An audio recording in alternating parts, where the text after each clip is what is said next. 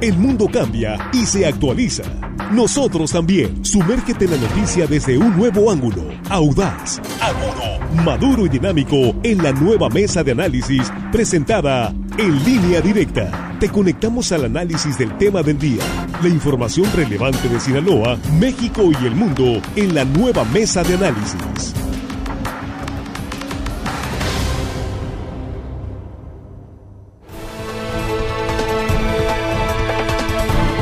Aquí estamos ya de regreso y estamos en la mesa de análisis de línea directa, esta primera emisión de hoy, jueves 24 eh, de febrero.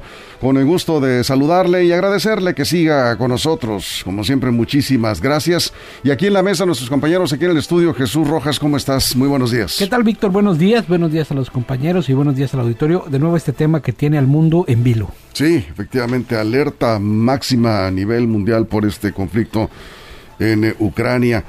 Juan Ordorica, ¿cómo estás? Qué gusto saludarte. Buenos días. Muy buenos días, Víctor, Jesús, Armando, compañeros ahí, producción y por supuesto el auditorio que hoy jueves, hoy jueves, pues, nos escuchan que no caigan en la tentación Saludo rápido, felicidades a Rebeca Martínez en los Mochis, que es su cumpleaños. Me piden que le mande un abrazo. Eso es, felicidades, con mucho gusto.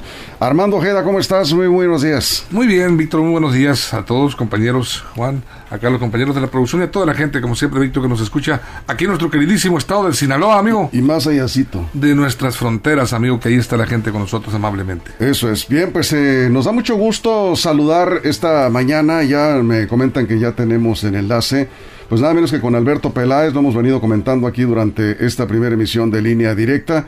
Alberto fue nuestro colaborador hace ya algunos años, tuvimos la oportunidad, nos conocemos desde hace ya varios años en el sistema informativo ECO, un periodista de talla internacional, analista de estos temas, corresponsal de 20 guerras, no le cuentan nada de lo que está pasando en Ucrania, para él es extraño, ha vivido de cerca eh, los conflictos bélicos, y es un periodista además de una gran honestidad, de, un gran trabajo que ahí está con toda su producción en televisión. Desde Madrid, en este momento deben de ser las 4 de la tarde con 20, 24 minutos más o menos. Alberto, qué gusto saludarte, un abrazo. Hola Víctor, ¿qué tal? Muy buenos días. Efectivamente, a las 4 casi 25 aquí en Madrid. Eso es, pues, eh, ¿cómo está la situación en este momento en Madrid? Bueno, en Madrid está bien, en, Europa, en la Unión Europea también está bien, pero claro, aquí hay que tener en cuenta, eh, Víctor, que este es un ataque que hace el zar Vladimir Putin no contra Ucrania, contra Ucrania, lo está haciendo en realidad, contra toda la Unión Europea. Este es un ataque a Europa y me explico, te explico, explico el por qué. Eh, cuando un español, un portugués, eh, quiere viajar desde Lisboa o desde Madrid por la Unión Europea no le hace falta ningún tipo de pasaporte. Yo mañana puedo ir con mi, con mi DNI, que es el documento nacional de, de identidad, que es el RFC mexicano, o el homólogo, eh, y puedo ir hasta eh, Polonia sin que nadie me vaya a pedir, ni pedir el pasaporte, ni a mí ni a nadie. Eso quiere decir que la, la gran mayoría de los países de la Unión Europea que pertenecemos al Estado Schengen, no tenemos realmente fronteras físicas. Eh, por lo tanto, eh, eh, el golpe a, Ucrania es un golpe a la frontera con Polonia a Lituania, Estonia, Estonia, todos los países bálticos y a gran parte de los países del este que fueron el colchón durante muchos años em, de eh, la antigua Unión Soviética. Esos países que fueron el colchón y que hacían eh, el efecto sándwich entre los países de, Europa o de Europa Occidental y Estados Unidos y, la antigua Unión Soviética, con esos países hacían que eh, fuera más difícil una intervención por parte de la, de la OTAN. Hoy, sin embargo, cuando está pidiendo Putin en el fondo con cierta razón, eh, que Ucrania no entre en la, en, eh, en, la OTAN, lo que está diciendo es que no quiere que entre el, enemigo lo tenga en, su casa. Cuando digo que es de cierta razón es porque tiene al enemigo en casa, porque lo tienen en sus puertas, en sus fronteras. Ahora, lo que no quiere entender el zar Vladimir Putin, que sí lo entiende, entiende pero no lo quiere entender, es que em, eh, Ucrania puede pertenecer a la OTAN o a cualquier organismo que quiera porque es un país soberano. Es como si mañana me están pidiendo a mí en España o en México que no pertenezcamos a algún otro organismo porque le estamos incomodando al país vecino. Algo más o menos, algo parecido es. Eso es. Estamos en la mesa, compartiendo esta mesa, como todos los días, con nuestros eh, compañeros. Jesús Rojas, te escucha Alberto Peláez en Madrid. ¿Qué tal Alberto? Un gusto saludarte. Mi pregunta va en el siguiente sentido. Algunos suponen un conflicto regional, una guerra entre dos países. Otros ven el comienzo de la Tercera Guerra Mundial. En tu experiencia, ¿qué alcances ves en este conflicto? ¿Podría escalar la violencia? Hombre, eh, Jesús, no, no, no lo sé, porque claro, yo me, soy un hombre que se dedica al mundo de la información, pero claro, no puedo avisar lo que pueda pasar. Lo que sí creo es que eh, Putin, desde luego, se sabe fuerte, se siente fuerte y está muy potente, es muy fuerte, porque él lo que ha estado, eh, Jesús, es como dicen en México, midiéndole el agua a los camotes desde hace mucho tiempo. Cuando empezamos a escuchar que Estados Unidos decía que eh, Rusia iba a hacer una intervención inminente en Ucrania. Desde principios de año se está escuchando. Cuando Estados Unidos se entera por parte del Pentágono, no es que se entere, o sea, al final eh, Putin es un viejo zorro. es, es el mismo Putin el que lo está filtrando. ¿Por qué? Porque lo que quiere Putin es saber cómo está reaccionando no solamente la opinión pública internacional, sino realmente las grandes autoridades internacionales, porque si en ese momento lo hubiera parado Putin, eh, eh, Biden y el resto de los socios europeos, o hubieran tomado medidas mucho más drásticas, mucho más draconianas, a lo mejor no hubiera llegado hasta este punto. Pero cuando ve que, el, que las respuestas son sumamente tibias, él sigue eh, todas las semanas viendo, apretando más la tuerca a ver hasta dónde puede llegar. Y entonces este, aparecen los refugiados. Y un poco, unos días más tarde em, comienzan a, a este, em, eh, comienzan a, a, darle autonomía y luego la independencia a la zona del Donbass, del este de Ucrania. Y luego comienza la invasión, pero es una invasión muy menor hasta que, claro, la invasión está siendo, está siendo de muy menor a muy mayor, porque están, están siendo atacados por la parte del sur, por, por, Crimea, por la parte del este, por Rusia y por la parte del norte de Bielorrusia. Y al final hay que entender que Kiev, además, la capital de, de, Ucrania, no es tan solo la capital de Ucrania. La capital de Ucrania, Kiev, fue el gran, la gran capital eh, del mundo eslavo, mucho antes de Moscú. Y, y para, para Putin es todo un símbolo quedarse con, con Kiev, em, porque además representa el corredor natural entre los países bálticos eh, y el mundo del Islam. Porque abajo lo tiene Georgia y tiene Azerbaiyán y, y tiene, eh, tiene Turquía y de ahí para abajo Líbano, Siria, etcétera. Entonces no es un tema menor. Ahora, yo no sé, desconozco el alcance que pueda tener, esperamos, esperemos que no sea mucho, pero cuando está tomando esas decisiones en las que hay, hay una invasión envolvente, pues me temo que, la cosa sea más seria de lo que pudiéramos pensar en un principio. Eso es. Vamos, estamos hablando con Alberto Peláez, periodista español, pues periodista mundial, porque es un, reportero que ha estado en, en, 20 guerras y una serie de conflictos mm. en el lugar ahí de los hechos, una gran experiencia en este tema. Es eh, analista internacional y hoy tenemos invitado de lujo Juan Ordorica. Alberto, buenos días, gracias por estar con nosotros. Si a alguien le han zumbado las balas cerca, algún periodista, yo creo que es a ti. Así que puedes hablar de primera mano sobre las guerras. La pregunta es, ¿Europa va a dejar solo Ucrania? ¿Estados Unidos dejará solo Ucrania a su suerte en esta intervención militar? Ya ha habido algunas, digamos, sanciones que quieren imponer, pero militarmente, ¿van a dejar solo su suerte Ucrania?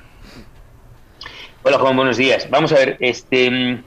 Eh, como yo decía antes, Putin, eh, el zar Putin se siente muy fuerte, él se sabe muy fuerte.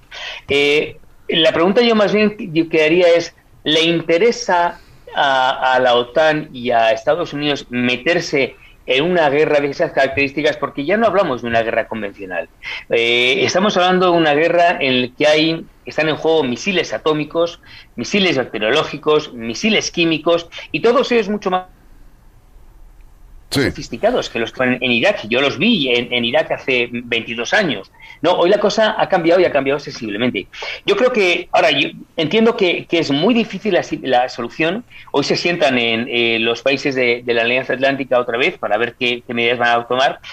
Las medidas económicas que están adoptando, que son muy duras, hay que tener en cuenta, eh, yo creo que tenemos que jugar un poco más con la inteligencia emocional de, de Putin. Putin sabe que, tiene, que no tiene demasiado tiempo para poder actuar en esto. Porque además él sabía que si no actuaba ahora tenía que actuar en el mes de octubre-noviembre. Y me explico por qué. Eh, yo viví en Ucrania en el año 91, viví casi seis meses cubriendo otro de, otro de los conflictos que había entre Rusia y Ucrania. Y me acuerdo que recorrí gran parte del territorio y el territorio ucraniano es un territorio, un territorio em, más bien de, con, con pocas montañas y con varias cimas.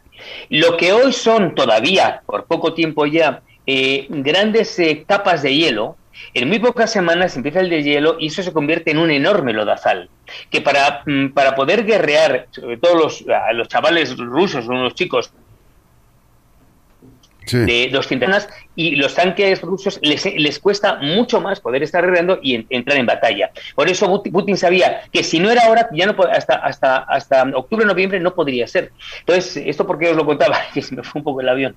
Ah, por lo que me decías, eh, Juan, de, de, la OTAN. Entonces, yo creo que em, siendo em, más inteligente desde el punto de vista emocional, las medidas económicas pueden ser, pueden ser efectivas. Ahora, van en dos direcciones. ¿Por qué pueden ser efectivas? Porque el PIB ruso, por muy grande que sea, es un poquito superior al de España. Nosotros somos 46 millones de habitantes y ellos son casi 200. Y la extensión de, de Rusia es muchas centefes España. Y eso en el tiempo no lo puede sostener eh, Vladimir Putin, pero cuando digo que es de doble dirección, eh, es que también él puede emitir las mismas sanciones distintas, por ejemplo, con el petróleo, con el gas, dejando primero que se, que se encarezca muchísimo eh, y, y, además de eso, una vez que se encarezca, es que puede haber una inflación galopante en la Unión Europea. Y con todo eso están jugando las dos fuerzas. Eso es. Vamos, estamos con Alberto Peláez en vivo desde Madrid, hablando sobre este conflicto Rusia-Ucrania. Armando Ojeda te escucha, Alberto. Sí, muy buenos días, Alberto. Eh, yo te quisiera eh, preguntar en base a, un, a, un, eh, a una publicación que hoy comentas tú en tu Twitter, Alberto, donde dices que la guerra con Ucrania, entre Rusia y Ucrania, durará lo que Vladimir Putin quiera y de la negociación que éste llegue con la OTAN. Te preguntaría, ¿es tan poderoso eh, este, el presidente ruso como para tener, mantener en un puño el destino, prácticamente el destino del mundo?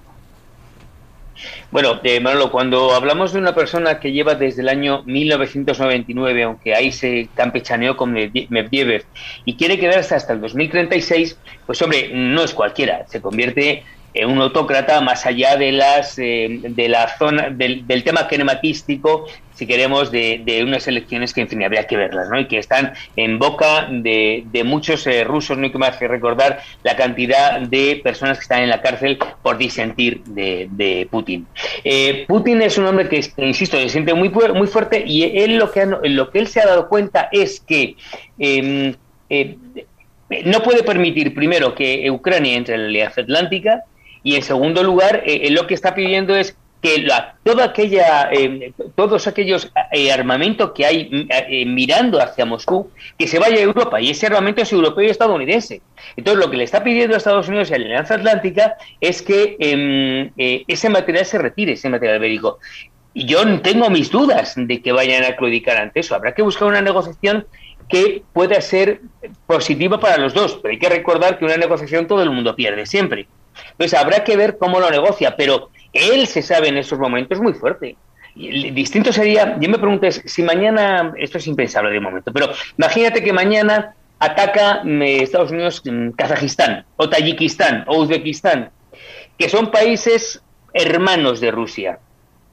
Yo me pregunto si Putin no hubiera actuado los 10 minutos. Yo creo que sí. Pero claro, no, no, no lo sé, estamos eh, em, futurizando. Em, pero la, la postura tibia de la Unión Europea, de la OTAN y de Estados Unidos corresponde a que saben quién es el otro personaje que está enfrente. Porque si nos, pues nos, nos a tirar em, em, bombas atómicas, pues el, el, el mapa desaparece del, planeta porque Estados Unidos tiene miles, Francia tiene miles, etcétera, etcétera, etcétera, etcétera. Pero no se trata de, aniquilar el planeta, entonces hay que jugar con el difícil arte de la democracia, que, de, perdón, de la diplomacia, que para eso se instauró en 1648 con la paz de Westfalia. Eso es. Alberto, estamos hablando con Alberto Peláez, periodista, analista internacional. Eh, eh, la pregunta que más nos han hecho desde que iniciamos el programa, Alberto, es ¿No están ustedes exagerando cuando hablan de la posibilidad del inicio de una tercera guerra mundial? ¿Tú qué respondes? Pues es que no, no, hombre, quiero pensar que, que, que, sí estamos exagerando. Sí lo quiero pensar, eh, porque ya tenemos en el ADN, especialmente de los europeos y de los estadounidenses, tenemos ya en nuestro propio ADN lo que fueron las dos guerras anteriores. No podemos olvidar, Víctor, que eh, entre la Primera y la Segunda Gran Guerra murieron cerca de 70 millones de personas. Es que es una cifra eh, impresionante, 70 millones de personas. Y queda en el ADN del europeo que no queremos pasar algo por lo que ya, ya lo vivimos dos veces y que nuestros antepasados tuvieron que sacrificar sus vidas por nosotros. Tampoco podemos olvidar eso. Hoy el, mm, progreso del, planeta Tierra es en gran parte al sacrificio de tantas personas, de 70 millones de personas que perdieron la vida y que no puede ser un acto baladí. Ahora, eh, es verdad que, mm, que, una guerra de estas características tendría como banco, eh, sí. de batalla Europa, porque Ucrania está en las puertas de Europa, porque pertenece a Europa y porque se puede extender además como un auténtico reguero, porque hay todos los países eh, antiguos socialistas, Lituania, Letonia, Estonia, Polonia, Rumanía, República Checa, Eslovaquia, en fin, eh, Hungría, eh, Albania, Bulgaria, todos esos países están, que eran antes los países efecto colchón, hoy son países que pertenecen a la OTAN, pero que sin embargo hay una gran simpatía por, por, por Rusia. Entonces, por eso insisto que no quisiera pensar que esto puede ser un reguero que se extienda como, como la pólvora. Quiero pensar que no es así, pero no, no lo puedo saber. Eso es, Jesús. Sí, y Alberto, difícil es vaticinar el futuro, sobre todo cuando los elementos son tan inciertos como le estás mencionando, pero ya hay hechos concretos. Las bolsas en el mundo y las monedas empezaron a repercutir. Eh, empieza a haber problemas en las bolsas de la mayor parte de los países de Europa y Asia. Eh, se espera también el incremento en el precio de los combustibles, como bien mencionas. ¿Tú crees que estén preparados justo para esto? Bueno, eh, la, economía rusa, como antes mencionaba Jesús, eh, es bastante menor que, la estadounidense, por ejemplo, o que otras economías, o, incluso que la economía de la propia Unión Europea, porque los 27 estamos, estamos aliados y somos uno solo realmente, que es el sueño que tuvo siempre Schuman, etcétera, de los Estados Unidos de Europa que nosotros todavía no lo somos, pero no nos quedarán muchos años. Entonces, este, nosotros sí tenemos un potencial económico, una musculatura económica bastante mayor que ellos. Y este es un equilibrio de fuerzas de a ver quién pierde en función de cómo está la economía de cada país. Em, y Rusia es verdad que tiene una economía pues muy menor si la comparamos con otras economías. Ahora, eh, lo que sí pueden hacer los rusos mientras tanto, que es lo que está pasando ya. El precio del barril del petróleo está por las nubes. El precio del gas también se ha disparado. En el caso de España, en el caso doméstico de España, no nos inquieta tanto porque los españoles eh, tenemos una mayor eh, dependencia del petróleo de, por parte de Arabia Saudí y por parte del propio México, no por parte de Rusia. Eh, pero hay muchos países europeos que dependen directamente del petróleo ruso y hay, la gran mayoría de los países europeos dependen del gas ruso. En España nosotros dependemos del gas de Argelia. Pero en España en ese aspecto es una especie de oasis. Em, y si todo eso se encarece, que le va a llegar también a España de una manera indirecta, ¿qué va a pasar con la inflación? En, estos momentos en Europa tenemos una inflación, una inflación casi todos los países que no, que no conocíamos. En España estamos ya prácticamente al 7%, cuando esto no se veía desde hace un poquito después de la dictadura de Franco, cuando llegó la democracia, al principio, cuando estábamos en ciernes y todo lo teníamos muy en pañales. Entonces, eh, em, que esto se puede convertir en algo incluso hasta de dos dígitos, pues puede pasar. Y eso nos golpea directamente a los bolsillos de los europeos. Eso es. Juan.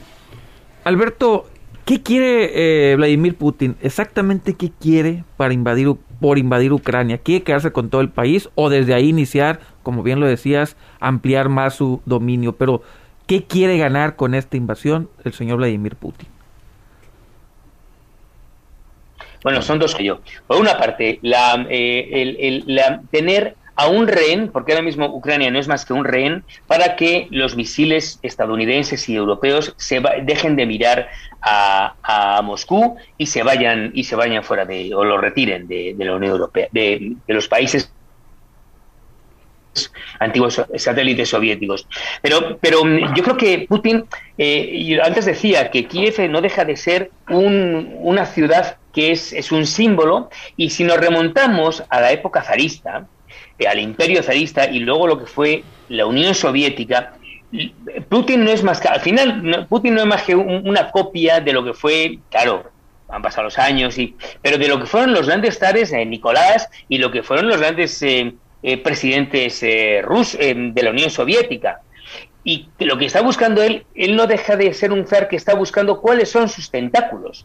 Eh, ha perdido gran parte de aquellos tentáculos, porque muchos de, los, de aquellos países hoy pertenecen a la OTAN, pero esa grandeur, esa, esa grandeza, como los franceses, esa grandeza rusa, de cara a su propio electorado le conviene. A él le conviene tener cuantas más cosas mejor. Por eso los tentáculos del Kremlin se, eh, van por todas las direcciones para decir a su electorado, aquí estoy yo y yo soy el auténtico zar. Em, Putin además es un hombre que, si le estudiamos un poco, es un viejo zorro, es un hombre de la KGB y conoce perfectamente el arte de la, de la guerra, él y sus acólitos. Entonces, cuando estamos hablando del arte de la guerra, eh, nos lleva ya dos dos, eh, él, cuando hemos ido, él ha vuelto dos veces, porque Putin es un hombre eh, del antiguo KGB y conoce perfectamente eh, tanto el arte de la guerra como el difícil arte de la diplomacia. Él está, como digo, midiendo a ver cuáles van a ser los siguientes pasos. Hoy hablará Biden, si no hablo ya, hoy tenemos los países de convocados de la OTAN y a ver qué es lo que dicen. Y en función de eso seguirá utilizando las armas que tenga que utilizar. Eso es. Vamos contigo, Armando. Sí, Alberto, pues eh, eh, el gobierno ruso ya inició con el bombardeo hacia zonas estratégicas de, eh, del, país que está Ucrania. que está invadiendo. Pero yo te preguntaría, ¿qué elementos se requieren entonces para que los países protagonistas y los aliados de unos y otros pudieran decidirse por el uso de las armas nucleares. ¿Qué tendría que ocurrir para que esa catástrofe que todos tememos y de la que todos hablamos pudiera ocurrir? Bueno, Armando, esperemos que eso no llegue a pasar, porque el lanzamiento de una sola bomba atómica puede dar un efecto dominó y, en fin, no quisiera pensar las, las consecuencias imprevisibles y letales.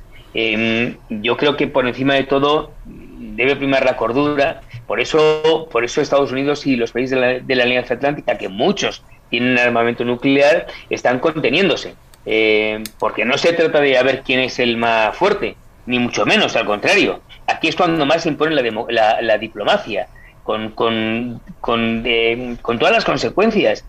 Eh, yo quiero pensar que ese botón no se va a utilizar.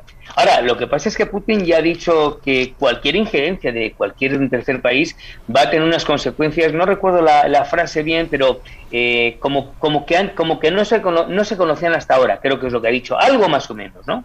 Hombre, eh, a buen entendedor, pocas palabras falta, basta, no hace falta ser un conspicuo politólogo para darse cuenta que está diciendo esto que está hablando de armamento nuclear. Y además, te digo, tiene, insisto, tiene un, eh, un, importantísimo arsenal nuclear, ya muy sofisticado, lo mismo químico, etcétera, etcétera. Es decir, estamos ahora mismo con el alma en un puño pensando a ver qué va a hacer este señor. Eso es, aquí entre las preguntas que están llegando, Alberto, es ¿qué salida eh, podría tener este conflicto, salida viable en el corto plazo para evitar más eh, destrucción en Ucrania? Y, pregunta, este es un maestro universitario, dice, ¿la OTAN tendría que aceptar todas las condiciones que está poniendo Rusia? Es que si la OTAN acepta todas las condiciones que, que está imponiendo Rusia, eh, desaparecería la OTAN, perdería la esencia de lo que es la propia Alianza Atlántica. Y además hay cierta, hay la mayoría de las, bueno, las pocas mm, condiciones que está poniendo son inasumibles, Víctor. O sea, yo no puedo, eh, yo no, no se podría asumir, lo digo reflexivo, em, que, retiren todo el arsenal que tiene mirando a Moscú. Em, es inasumible, pero es inasumible porque es una em, es poco menos que un acto más allá de la cobardía, es un acto poco menos que ignominioso, que humillante, que tuviéramos que irnos con la cabeza mm, baja todos diciendo, bueno, ha ganado el, zar. Entonces habrá que buscar una negociación en la que todos, todos queden contentos. Como yo te decía antes, en una negociación todo el mundo pierde, no hay nadie que gane. Por eso son las negociaciones, porque todo el mundo tiene que ceder. Pero claro, estamos ahora mismo ante una persona que no ha cedido un ápice y tendremos que ver si ceden algo. También te preguntan si la ONU tendría alguna posibilidad de solucionar este conflicto. ¿Tú ves a la ONU ahí? Mira, eh, yo, mi experiencia eh, como corresponsal de guerra en la y con respecto a las Naciones Unidas no vale para nada. La verdad, lamentablemente, ojalá valía para algo. Cuando es algo sin importancia, a veces, bueno, bueno, eh, remueven Roma con Santiago. Eh, pero, pero si no, mira, mira, ¿qué pasó en la antigua Yugoslavia? Yo estaba ahí y no hicieron nada, más allá de la verborrea y de las palabras eufónicas y de las palabras hechas y esas frases. ¿Qué pasó en Irak? que se inventaron las famosas armas de destrucción masiva. Y ahí sí, como interesaba quedarse con el petróleo y con eh, iraquí, ahí bueno, bueno, ahí hubo un quórum de todos. Venga, hombre, por favor. Yo creo que Naciones Unidas, eh, que nació de una manera em, con un gran propósito eh, después de la Segunda Guerra Mundial, se fue distorsionando poco a poco y hoy yo creo que vale para, para muy poco. Más allá, prácticamente. Es más, yo, yo pregunto ahora mismo, yo quisiera saber yo todavía no he escuchado, es más, ni ahora ni en Afganistán, Antonio Guterres, el secretario general de Naciones Unidas, que a mí no personal es un tipo que me cae muy bien, yo lo he entrevistado en varias ocasiones en Portugal, pero joder, yo estoy esperando a que diga alguien, alguien de Naciones Unidas diga algo. Cuando pasó en Afganistán, y lo recordaremos en el mes de agosto, que salieron por la puerta, eh, por la puerta de atrás de la manera más humillante posible, dejando además a, una, a un país a su suerte, a 40 millones de personas a su suerte, cuando les dieron un poquito de democracia y se marchan enseguida. Pero ¿cómo sale? ¿Qué, dijo Naciones Unidas? Es que no dijo el, el, el, eh, silencio mm, como, como, respuesta. No puede ser. O sea, que si no lo ha hecho ni ni en Yugoslavia, ni en Irak, ni en Afganistán, dudo mucho que no lo vaya a hacer. Julio César Pérez dice, ¿qué opinaría si Rusia llevara sus eh, tropas o misiles a Cuba apuntando hacia Estados Unidos? Pues, eh, pues sería otra otra injerencia, claro, claro. Bueno, no hay que, no hay que eh, remontarnos más que a principios de los años 60, cuando pasó algo así en la, en la, en la el puerto de Cochinos, en, en Rusia, perdón, en, en Cuba. Y, en aquel entonces estuvimos al borde de, otra, de una tercera posibilidad de una tercera guerra mundial. Al final fue la vía diplomática la que se impuso. Vamos a ver ahora, eh, pero, pero ya ha ocurrido. Esto ya ha ocurrido, y además con Cuba, precisamente. ¿eh? Eso es, casi nos vamos porque tú tienes otro compromiso. Jesús, ¿algo más? Sí, justo decías, eh, Antonio Guterres el día de ayer decía, el nombre de la humanidad lleve sus tropas de regreso prácticamente en una súplica. Mi última pregunta sería, ¿a ti que te ha tocado vivir estos momentos tan difíciles durante, cuando comienzan las guerras? No hay vuelos, ya se cerró Kiev en su aeropuerto, prácticamente nadie puede salir ni entrar, por lo menos en vuelos comerciales, a este país. ¿Qué pasa con los ciudadanos que son de otros países? ¿Cómo se resguardan? ¿Se resguardan en las embajadas? ¿Se resguardan en sus domicilios? ¿Qué pasa con las personas que de alguna manera son ajenos al conflicto, pero que por cuestiones de trabajo o algo están ahí? Bueno, me imagino que efectivamente en los, están en las en las embajadas o lo que pasa es que generalmente ellos dan siempre en las guerras un tiempo prudencial para que la gente salga. Mira cómo eh, el personal de Estados Unidos se ha marchado todos a Polonia y que todo el mundo se ha ido. Creo que la embajadora de, de México sigue ahí. Es un acto muy valiente por lo demás. Eh, siempre tienen esa, esa oportunidad. Y ¿Sabes qué pasa? Que en mi caso era al revés, porque mientras todo el mundo se iba, yo llegaba. Entonces, porque yo, me, yo llegaba cubrir los conflictos. Entonces, eh, todo el mundo, yo veía que todo el mundo se marchaba y yo decía, yo, yo pensaba, digo, ¿qué hago yo aquí en, Sarajevo o en, o en Bagdad? Y, pero, y yo iba a informar, ¿no? Entonces, eh, sé que, que, se hace encargo de las, las embajadas de, de, la gente y que les dan generalmente ayuda para que puedan salir. Pero en mi caso era lo contrario, mientras todo el mundo se iba yo llegaba a cubrir, como dicen los mexicanos, los cocolazos. ¿no? Ahora, con respecto a, Antonio Guterres, más allá, insisto, de esas declaraciones eh, medio mesiánicas, em, de, que exhortando y pidiendo ayuda y árnica, por lo poco menos que árnica, yo creo que hemos llegado a un momento en el que eh, si quiere, si Naciones Unidas queremos ver quién es, que se mojen de verdad. Más allá de ese pedir árnica, por favor, por el nombre de Dios y del planeta. No, no, que se mojen de verdad. Y ahora no me preguntéis cómo, porque yo soy un periodista. Yo no soy ni el secretario general de Naciones Unidas, ni los consejeros, ni. no, no.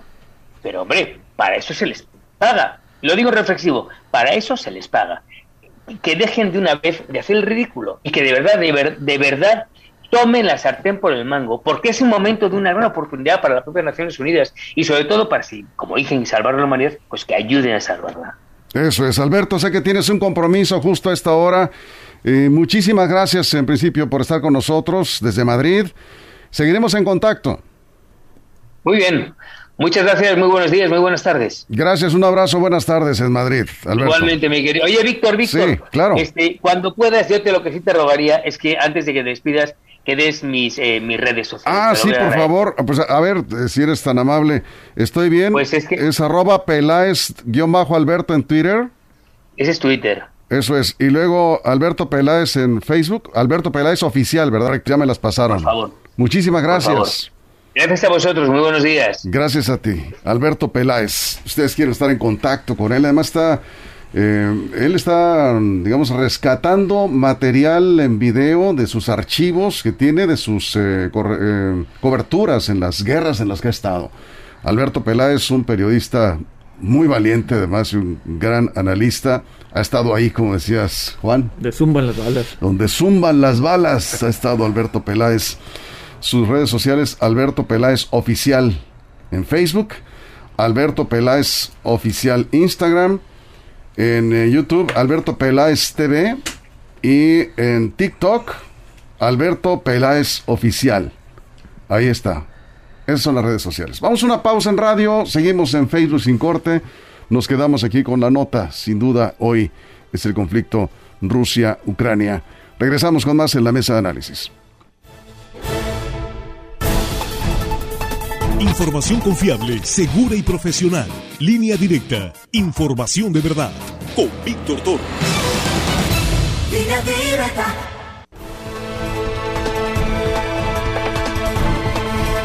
Estamos de regreso ya para despedir. Comentabas algo muy importante, Jesús. Sí, en lo que son peras sol manzanas, el precio del petróleo va para arriba, ya está por encima de los 100 eh, dólares el barril y la producción diaria de petróleo en México es de 1.666 millones de barriles por día. Esto quiere decir que el, tanto al precio del petróleo como está ahorita, a México este conflicto por tema petrolero le está conveniente. Sí, pero, eh, pero en la economía este, de, los, eh, de los bolsillos de los mexicanos, eso en el corto plazo no son buenas noticias. No, obviamente, se, bueno, obvia y seguramente subirá en algo los precios de los combustibles y eso el gobierno tendrá que tomar una decisión.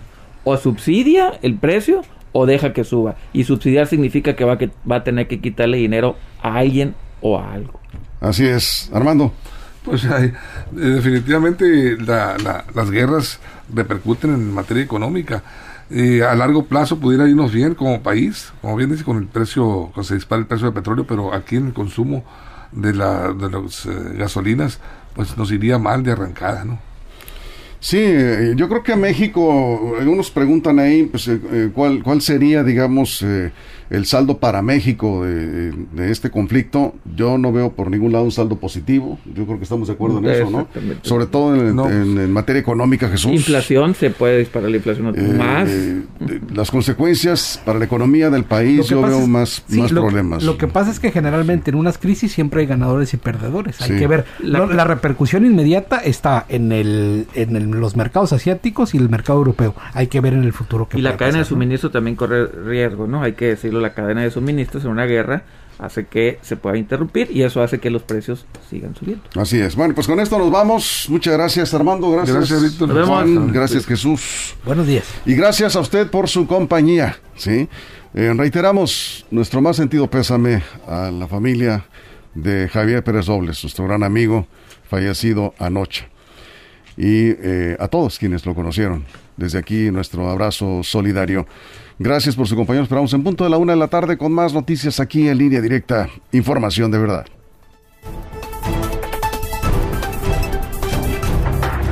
La mesa de análisis, nueva edición. Evolución que suma valor. Conéctate en el sistema informativo más fuerte del noroeste de México. Línea directa con Víctor Torres.